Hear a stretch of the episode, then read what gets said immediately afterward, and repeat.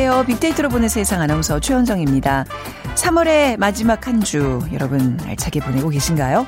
꽃샘 추위와 봄바람 남녘에서 들려오는 꽃 소식에 하루하루 봄으로 봄으로 다가가고 있습니다. 주위의 풍경과 마음의 움직임을 보고 그 달의 이름을 정하는 인디언들은요, 3월을 이렇게 불렀습니다.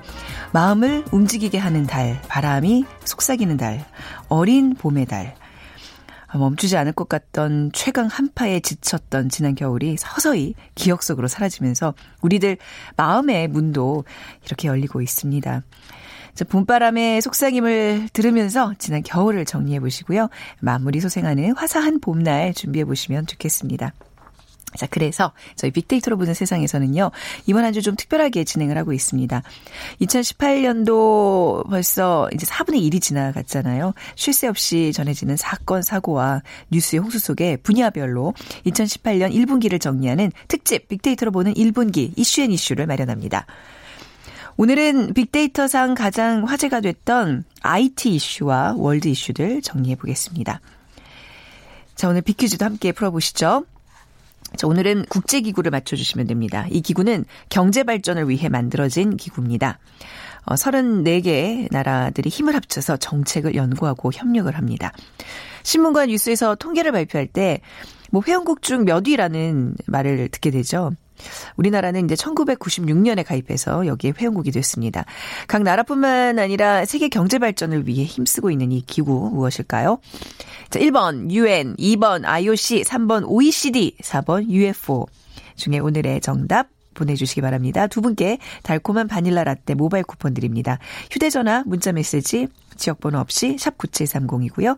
짧은 글은 50원, 긴 글은 100원의 정보 이용료가 부과됩니다.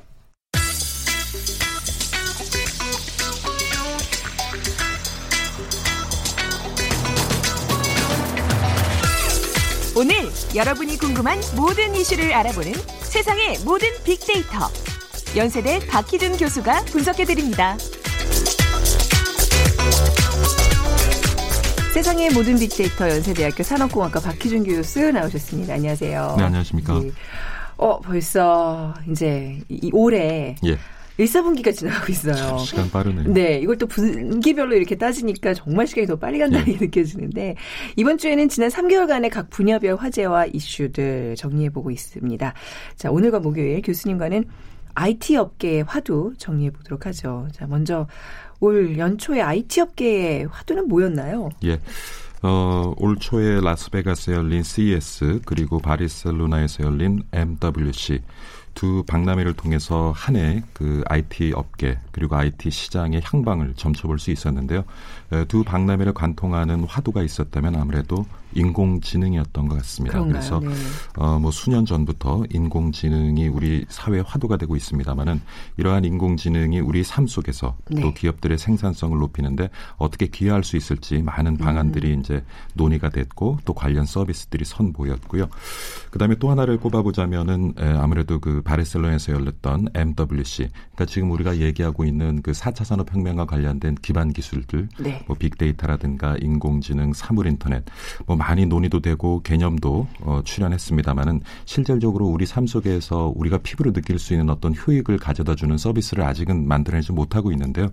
그 중에 하나가 아직 우리가 가지고 있는지 4세대 이동통신의 틀 속에서는 음. 조금 에, 부족한 면이 있지 않나. 그래서 뭐 국내에서는 이제 내년부터 상용화 될 것으로 보여집니다만은 네. 5세대 이동통신이 연초에 또 화두로 음. 등장했었습니다.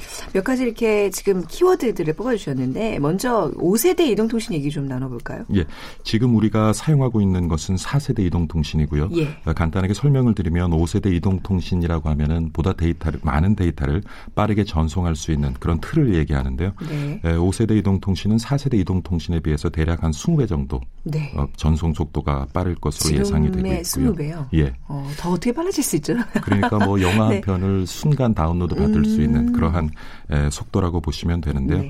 에, 5세대 이동통신 아직 상용화는 되지 않았습니다. 네. 에, 하지만 올해 초에 평창 동계올림픽에서 5세대 이동통신과 관련된 여러 가지 서비스들이 에, 선을 보였고요. 네. 국내 이통사를 중심으로 해서 사실 이제 4세대 이동통신 시장이 열렸을 때는 에, 국내 이통사들이 그 4세대 이동통신의 표준 기술을 선점하지 못했었어요.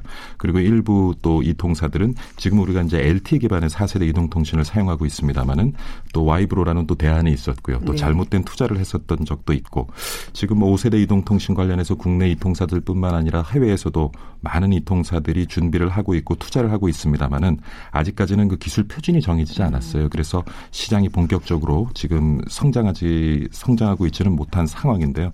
아무래도 이제 올해 기술 표준을 국제 기구에서 정하게 되고 어 뭐 우리나라는 내년 3월부터 지금 5세대 아. 이동 통신을 이제 서비스를 선보일 예정입니다만은 내년 상반기 하반기 늦어도 어뭐 2020년까지는 새 주요 도시에서 이제 5세대 이동 통신이 선을 보일 것으로 예상이 되고요. 네. 그렇게 되면은 지금 우리가 얘기하고 있는 그 사물 인터넷 관련된 많은 서비스들 뭐 요번에 그 CES에서도 주목받았던 것 중에 하나가 사실은 그뭐 한국에도 애완동물을 많이 키웁니다만은 미국에서는 애완동물 숫자, 그러니까 개야 고양이 숫자가 지금 8천 마리 정도로 추정이 되고 있는데 네. 그 중에 한 50% 이상이 지금 비만 상태라고 해요. 그래서 아, 예, 네. 미국 가정에서 또 하나의 중요한 화두 중에 하나가 그 애완견, 애완 고양이의 비만을 어떻게 예, 막을 것인가, 네. 체중 건강 관리를 어떻게 할 것인가라는 것이 또 화두가 되고 있다고 하는데 네. 그래서 한 업체에서 그 애완 동물의 스마트 침대를 이번에 어. 개발을 했어요. 그래서 애완 동물이 잠을 잘 때 침대에 올라서 잠을 자면서 네. 체중 외 여러 가지 이제 건강 상태들을 파악할 수 있고 그리고 애완견을 기르시는 분들은 또 연동된 앱을 통해서 네. 스마트폰에 다운받은 앱을 통해서 또 그 애완견, 애완 고양이의 건강 상태를 체크할 네. 수 있고 뭐 이래서 앞으로는 뭐 우리 주변에 있는 모든 사물에 그런 이제 칩이 음. 센서가 이제 장착이 되겠고요. 네. 그런 센서가 서로가 이제 교신을 하면서 어, 우리 삶을 좀 더 풍요롭게 해주고 우리 기업의 생산성을 좀 더 높여줄 텐데 아마 이러한 서비스들이 본격적으로 이제 에, 제공이 되려면 아무래도 이제 5세대 이동 통신이 필요하고요. 근데 조금 이제 걱정스러운 것은 사실 음. 여러분 기억해 보시면 4세, 3세대 이동 통신에서 4세대 이동 통신을 넘어오면서 좀 기존의 어떤 통신 서비스보다 이제 차별화된 통신 서비스라는 명목으로 네. 통신비가 좀 올랐던 경험이 있습니다. 지금 이제 뭐 LTE 나오고 예. 뭐그그 그 그렇죠. 과정이었던 거죠. 예. 네. 그래서 앞으로 이제 내년 초에 에, 그 5세대 이동통신이 선을 보이면서 사실 지금 우리가 4세대 이동통신도 많은 분들이 저를 포함해서 별 불편 없이 사용하고 계시거든요. 네네. 그런데 이제 에, 앞으로 더 시장이 진화해 나가려면 분명히 5세대 이동통신 에, 그런 인프라 구축이 필요합니다만은 그 과정에서 혹시나 또 어, 우리 에, 사용자들의 통신비가 오르지 않을까 하는 조금 걱정도 있습니다. 뭔가 새로운 세대가 도입이 된 그 순간은 좀 통신비가 높다가 또 이제 가격이 이제 하락이 되는 그런 현상들을 보는데 예. 그래서 저는 그 얼리 어댑, 어댑터가 아닌 한참 모든 사람들이 다 한 후에 이제 저도 이제 비로소 그때 구입을 하고 그때 예. 이제 적응하려고 노력하거든요. 뭐 그러면 되는 거 아닌가요? 그것도 하나의 뭐 전략이겠죠. 그렇죠, 네. 예. 자, 뭐 이제 올 상반기 예. 1, 4분기의 IT 업계 화두들을 정리해 보고 있는데 다음은 인공지능 얘기를 해 해보죠. 예, 네. 앞서 말씀드린 것처럼 올해 초에 있었던 CES나 MWC를 관통하는 가장 큰 화두는 역시 인공지능이었고요. 네. 그래서 다양한 제품과 서비스들이 선을 보였는데 앞서 말씀드린 것처럼 사실 우리 삶 속에서 피부로 느껴지는 그런 효익을 줄 수 있는 제품과 서비스는 아직 선을 보이지 못하고 있는 상황입니다. 요번에 그 동계올림픽 때도 여러분 컬링 경기를 눈여겨 보셨겠지만 에, 동계올림픽이 끝난 다음에 컬링 로봇이 국내 기술에 의해서 개발된 컬링 로봇이 이제 등장을 해서 또 화제를 모으기도 했었죠. 네. 연습 게임에서는 이겼어요. 음. 근데 본 게임에서는 사실 인간 선수들에게 패하고 말았습니다. 아 그랬나요? 근데, 근데 이제 궁극적으로는 컬링 로봇이 훨씬 더 유리할 것 같기는 해요. 무슨 예. 힘 조절이나 이런 거 있어서. 이번에 그 동계올림픽 끝난 다음에 네. 동계 패럴림픽 이제 보신 분들 많을 텐데 네. 패럴림픽에도 이제 컬링 경기가 있죠. 근데 패럴림픽의 컬링 경기에서는 sweeping이 없습니다. 없죠. 네. 예, 그냥 스톤만 굴리는데. 예, 네. 사실 인간 과 이번에 그 컬링 로봇과의 대결에서는 또 sweeping이 없었어요. 아. 근데 이제 전문가들이 분석을 해보면 사실 그 연습 게임 때는 사전에 빙질이라든가 이런 것들을 네. 인공지능이 제대로 이제 파악을 했는데 한번 음. 경기를 치르고 난 다음에 빙질이 달라지니까. 바뀌잖아요. 근데 거기까지는 네. 이제 인식을 못해서 어. 정확한 그 스톤을 굴리는 데 있어서 힘과 방향 조절을 하지 못했다. 뭐 이런 얘기가 나오고 있는데 네. 우리가 보통 이렇게 인간이 정보를 처리하고 운동을 하는 과정을 크게 세 단계로 나누거든요. 그러니까 환경을 지각하는 단계가 있고요. 지각된 그런 정보들을 활용해서 또 사고하는 단계가 있고 네. 사고라고 하면은 뭐 의사 결정 포함하죠. 그런 사고의 결과를 통해서 이제 운동하는 단계가 있는데 지금 사실 이제 로봇이라든가 인공지능의 발전 단계를 보면 사고 단계에는 많은 투자가 이루어졌고 또 네. 많은 성장을 했어요. 근데 음. 아직까지도 어 지각 단계 네. 그러니까 환경을 인식하고 필요한 데이터를 수집해서 어, 음. 어, 사고 단계로 전해주는 그 부분에는 아직까지 조금 요번에 음. 이제 컬링 로봇과 인간과의 네. 경기를 봤을 때도 결국은 이제 빙판의 빙질을 제대로 인식하지 네. 못해서 네. 패했거든요. 그래서 음. 그 부분은 아직까지 조금 더 투자가 필요한 부분인 것 같고요. 네. 그런 단계들을 거치는 거를 이제 딥러닝이라 그러잖아요. 예. 그, 그런 게 이제 지금 이루어지고 있는 상황이죠. 근데 조금 네. 이제 좀 우려스러운 것이 사실 딥러닝이라고 하는 게 우리 사용자들의 행태를 계속 기계가 학습을 해서 스스로 어떤 그 논리, 알고리즘을 음. 만들어 가면서 우리에게 필요한 서비스를 제공해 주는데 그래서 저는 한편 또 우려스러운 것이 사용자들 행태를 계속 읽어내서 배운단 말이에요. 네. 뭐 우리가 사용하는 지금 음성 인식 스피커도 그렇고요. 네. 그런 과정에서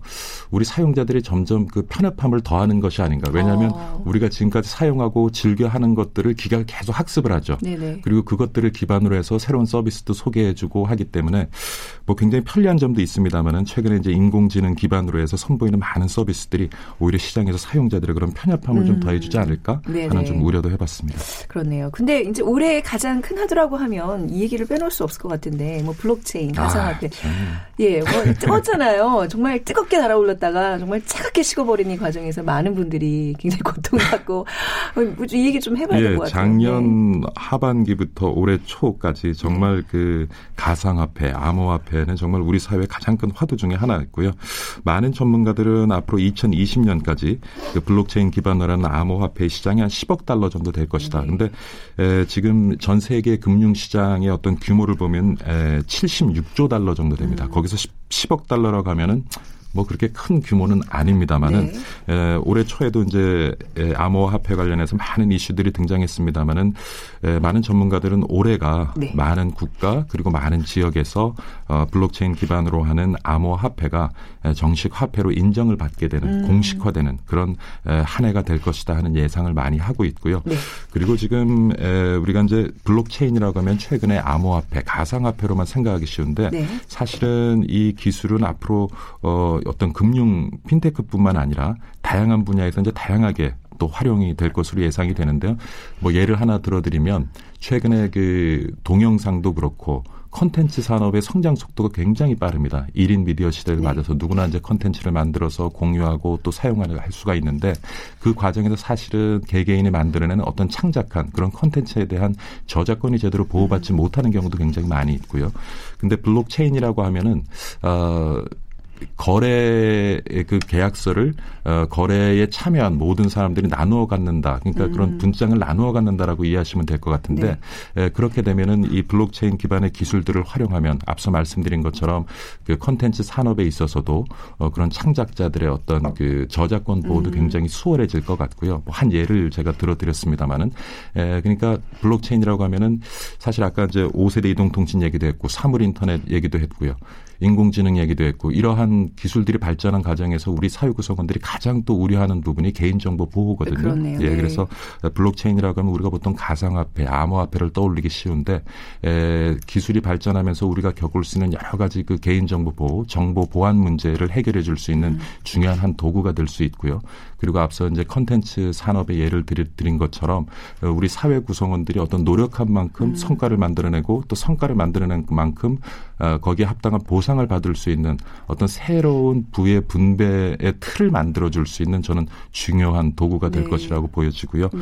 그래서 뭐 앞으로 그 가상화폐뿐만 아니라 블록체인을 기반으로 해서 많은 산업들이 이제 성장해 갈 음. 것으로 보여집니다. 저는 아직도 무슨 암호화폐, 뭐 블록체인 개념들이 좀 잘 안 와닿긴. 근데 예. 누가 그러더라고요. 이제 앞으로 비트코인은 사라지지만 블록체인은 더 진화할 것이다. 그러니까 예. 이제 블록체인의 발전 과정에 있어서 블록체인은 그냥 순간 좀 반짝 나왔다가 사라졌던 음. 어떤 현상에 그칠 것이다라고 얘기하는데 그렇게 얘기하니까 아 결국은 이게 블록체인이구나라는 예. 좀 결론에 좀 도달하게 되더라고요. 앞으로도 이제 블록체인을 적극적으로 활용하는 또 기업이나 또 그 기술들이 또 많이 등장을 하겠. 하겠죠. 예. 저 오늘 이렇게 1, 4분기에 그 IT 화두들을 얘기를 나눠봤는데 이번 주 목요일에도 계속 다뤄주신다면서요? 어떤 예. 내용 네, 오늘은 그 올해 초에 화두가 됐던 네. 인공지능 5세대 이동통신 블록체인이라는 기술에 대한 좀 얘기를 나눴었고요. 네. 또 이러한 기술을 포함해서 최근에 이제 4차 산업혁명 관련돼서 얘기되고 있는 기반 기술들이 최근에 우리 시장, 사회에 어떤 변화를 만들어내고 음. 있는지 네. 조금 그 흐름을 네. 다음 목요일에는 좀 짚어보고자 합니다. 알겠습니다. 자, 오늘 말씀 여기까지 듣 도록 하죠. 연세대학교 산업공학과 박희준 교수였습니다. 감사합니다. 감사합니다.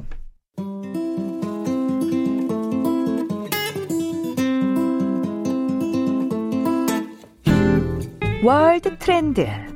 빅데이터로 세계를 본다. 국제뉴스 전문 임상훈 기자와 빅커뮤니케이션 전민기 팀장이 분석해 드립니다. 네, 임상훈 국제문제평론가 빅커뮤니케이션 전민기 팀장 두 분 나오셨네요. 안녕하세요. 네, 안녕하세요. 자, 우리 임상훈 평론가께서 비퀴즈 한번 더 주실까요? 네. 네. 아, 오늘은 국제기구의 이름을 맞춰주시는 문제입니다. 이 기구는 경제 발전을 위해서 만들어진 기구인데요. 34개국이 아, 힘을 합쳐서 정책을 연구하고 협력하죠. 신문과 뉴스에서 통계를 발표할 때 땡땡땡 회원국 중 몇 위라는 말을 자주 듣게 됩니다. 우리나라는 1996년에 여기에 가입했죠. 어, 각 나라뿐만 아니라 세계 경제 발전을 위해서 힘쓰고 있는 이 기구 무엇일까요? 문제입니다. 1번 UN, 2번 IOC, 3번 OECD, 4번 UFO. 네, 여기에 약자들 다 아시죠? 기자님께서. 네, 아무튼 요, 요 중에 제일 긴 거 골라주시면 됩니다. 네. 자, 휴대전화 문자메시지 지역번호 없이 샵 9730이고요. 짧은 글은 50원, 긴 글은 100원의 정보 이용료가 부과됩니다. 자, 이제 1분기 정리하는 오늘 화제 월드 이슈들 좀 살펴볼 텐데, 어, 2018년에 이 3개월 어떤, 어떤 시기였다고 평가를 결론 지을 수 있을까요? 글쎄요. 지금 벌써 3개월이 지났는데 네. 웬만한 해에 1년에 해당하는 어떤 큰 사건들이 많이 있었던 그렇죠. 것 같아요. 네. 물론 나쁜 사건들도 있었지만 음. 그래도 다행인 것은 좋은 사건들 네. 좀 많이 있었던 것 같아서 어, 어떤 의미에서는 앞으로의 남은 그 음. 2018년의 남은 시간이 기대가 되는 네. 정말 좋은 일이 생길 것 같다는 그런 기대가 되는 그런 어, 어떤 음. 기간이었던 것 같아요. 네. 대략 어떤 소식들이 있었죠? 유난히 올해 그 대선이라든가 맞습니다. 총선이라든가 많았죠. 네. 벌써부터 이제 초반에 많았는데 뭐 중국 우리 얼마 전에 그 전인대 소식 많이 전해졌습니다마는 음, 네. 아, 시진핑 국가 주석이 1기 임기를 마치고 이제 2기 임기까지 이제 시작을 한 거죠. 네. 그러니까는 중국 뭐 정치의 특성상 그 중국 공산당 총서기를 네. 작년 가을에 했고 이번에 이제 국가 주석에다가 그 그 군까지 장악을 하는 그야말로 정말 그 중국 역사상 최고의 어떤 권력을 음. 쥔 그런 케이스가 된 것 같고 네. 러시아도 얼마 전에 대선이 있었지 않습니까? 그렇죠. 푸틴 대통령 뭐 우리 뭐 이 시간에도 다뤘습니다마는 워낙 뭐 strongman이라는 별명답게 음. 그 이번에 기록을 세웠죠.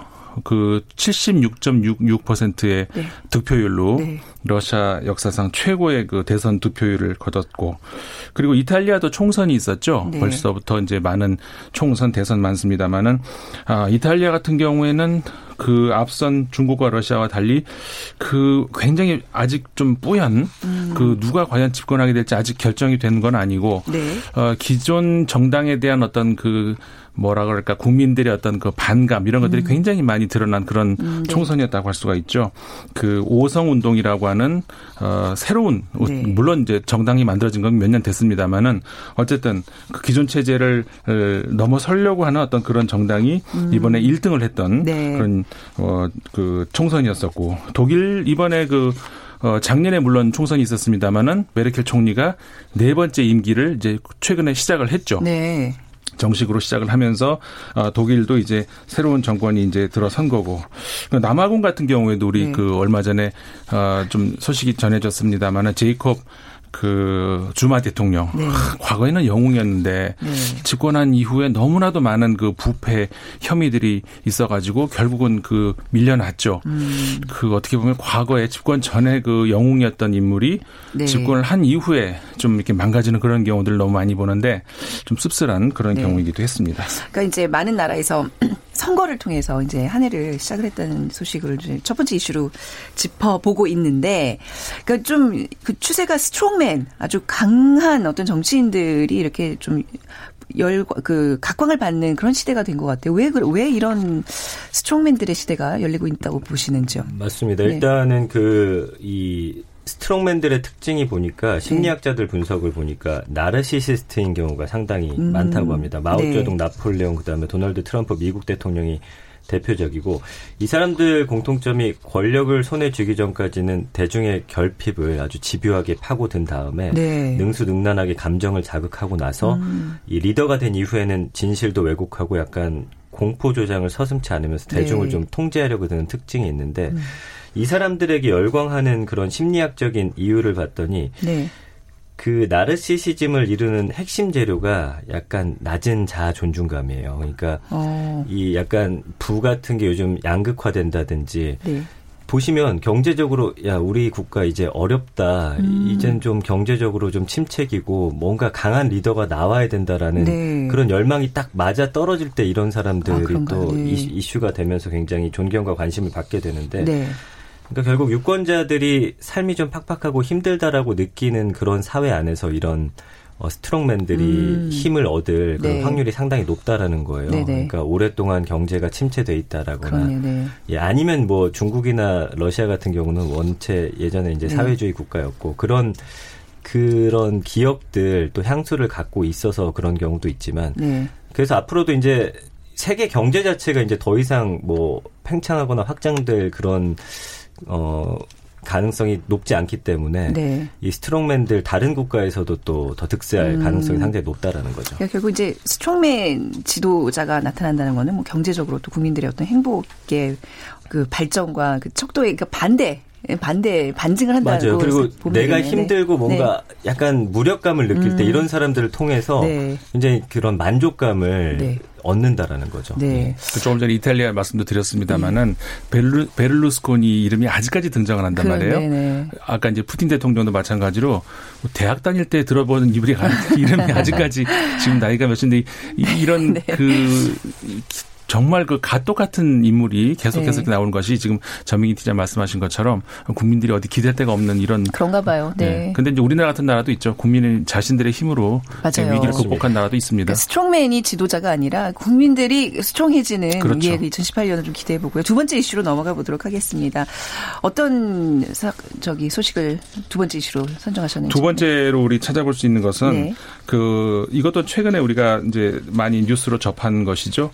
어, 이른바 무역 전쟁. 네. 그러니까 이게 처음에 이제 미, 미국발 미국에서 나온 그런 소식이죠. 그러니까는 특히 철강, 알루미늄 이런 그 제품에 대해서 어, 미국 트럼프 대통령이 고율 관세를 음. 매기겠다라고 하는 행정 명령 네. 이 소식이 전해지면서 그것도 철강 같은 경우에 무려 25%의 네. 고율 관세를 이제 적용하겠다는 거 아닙니까?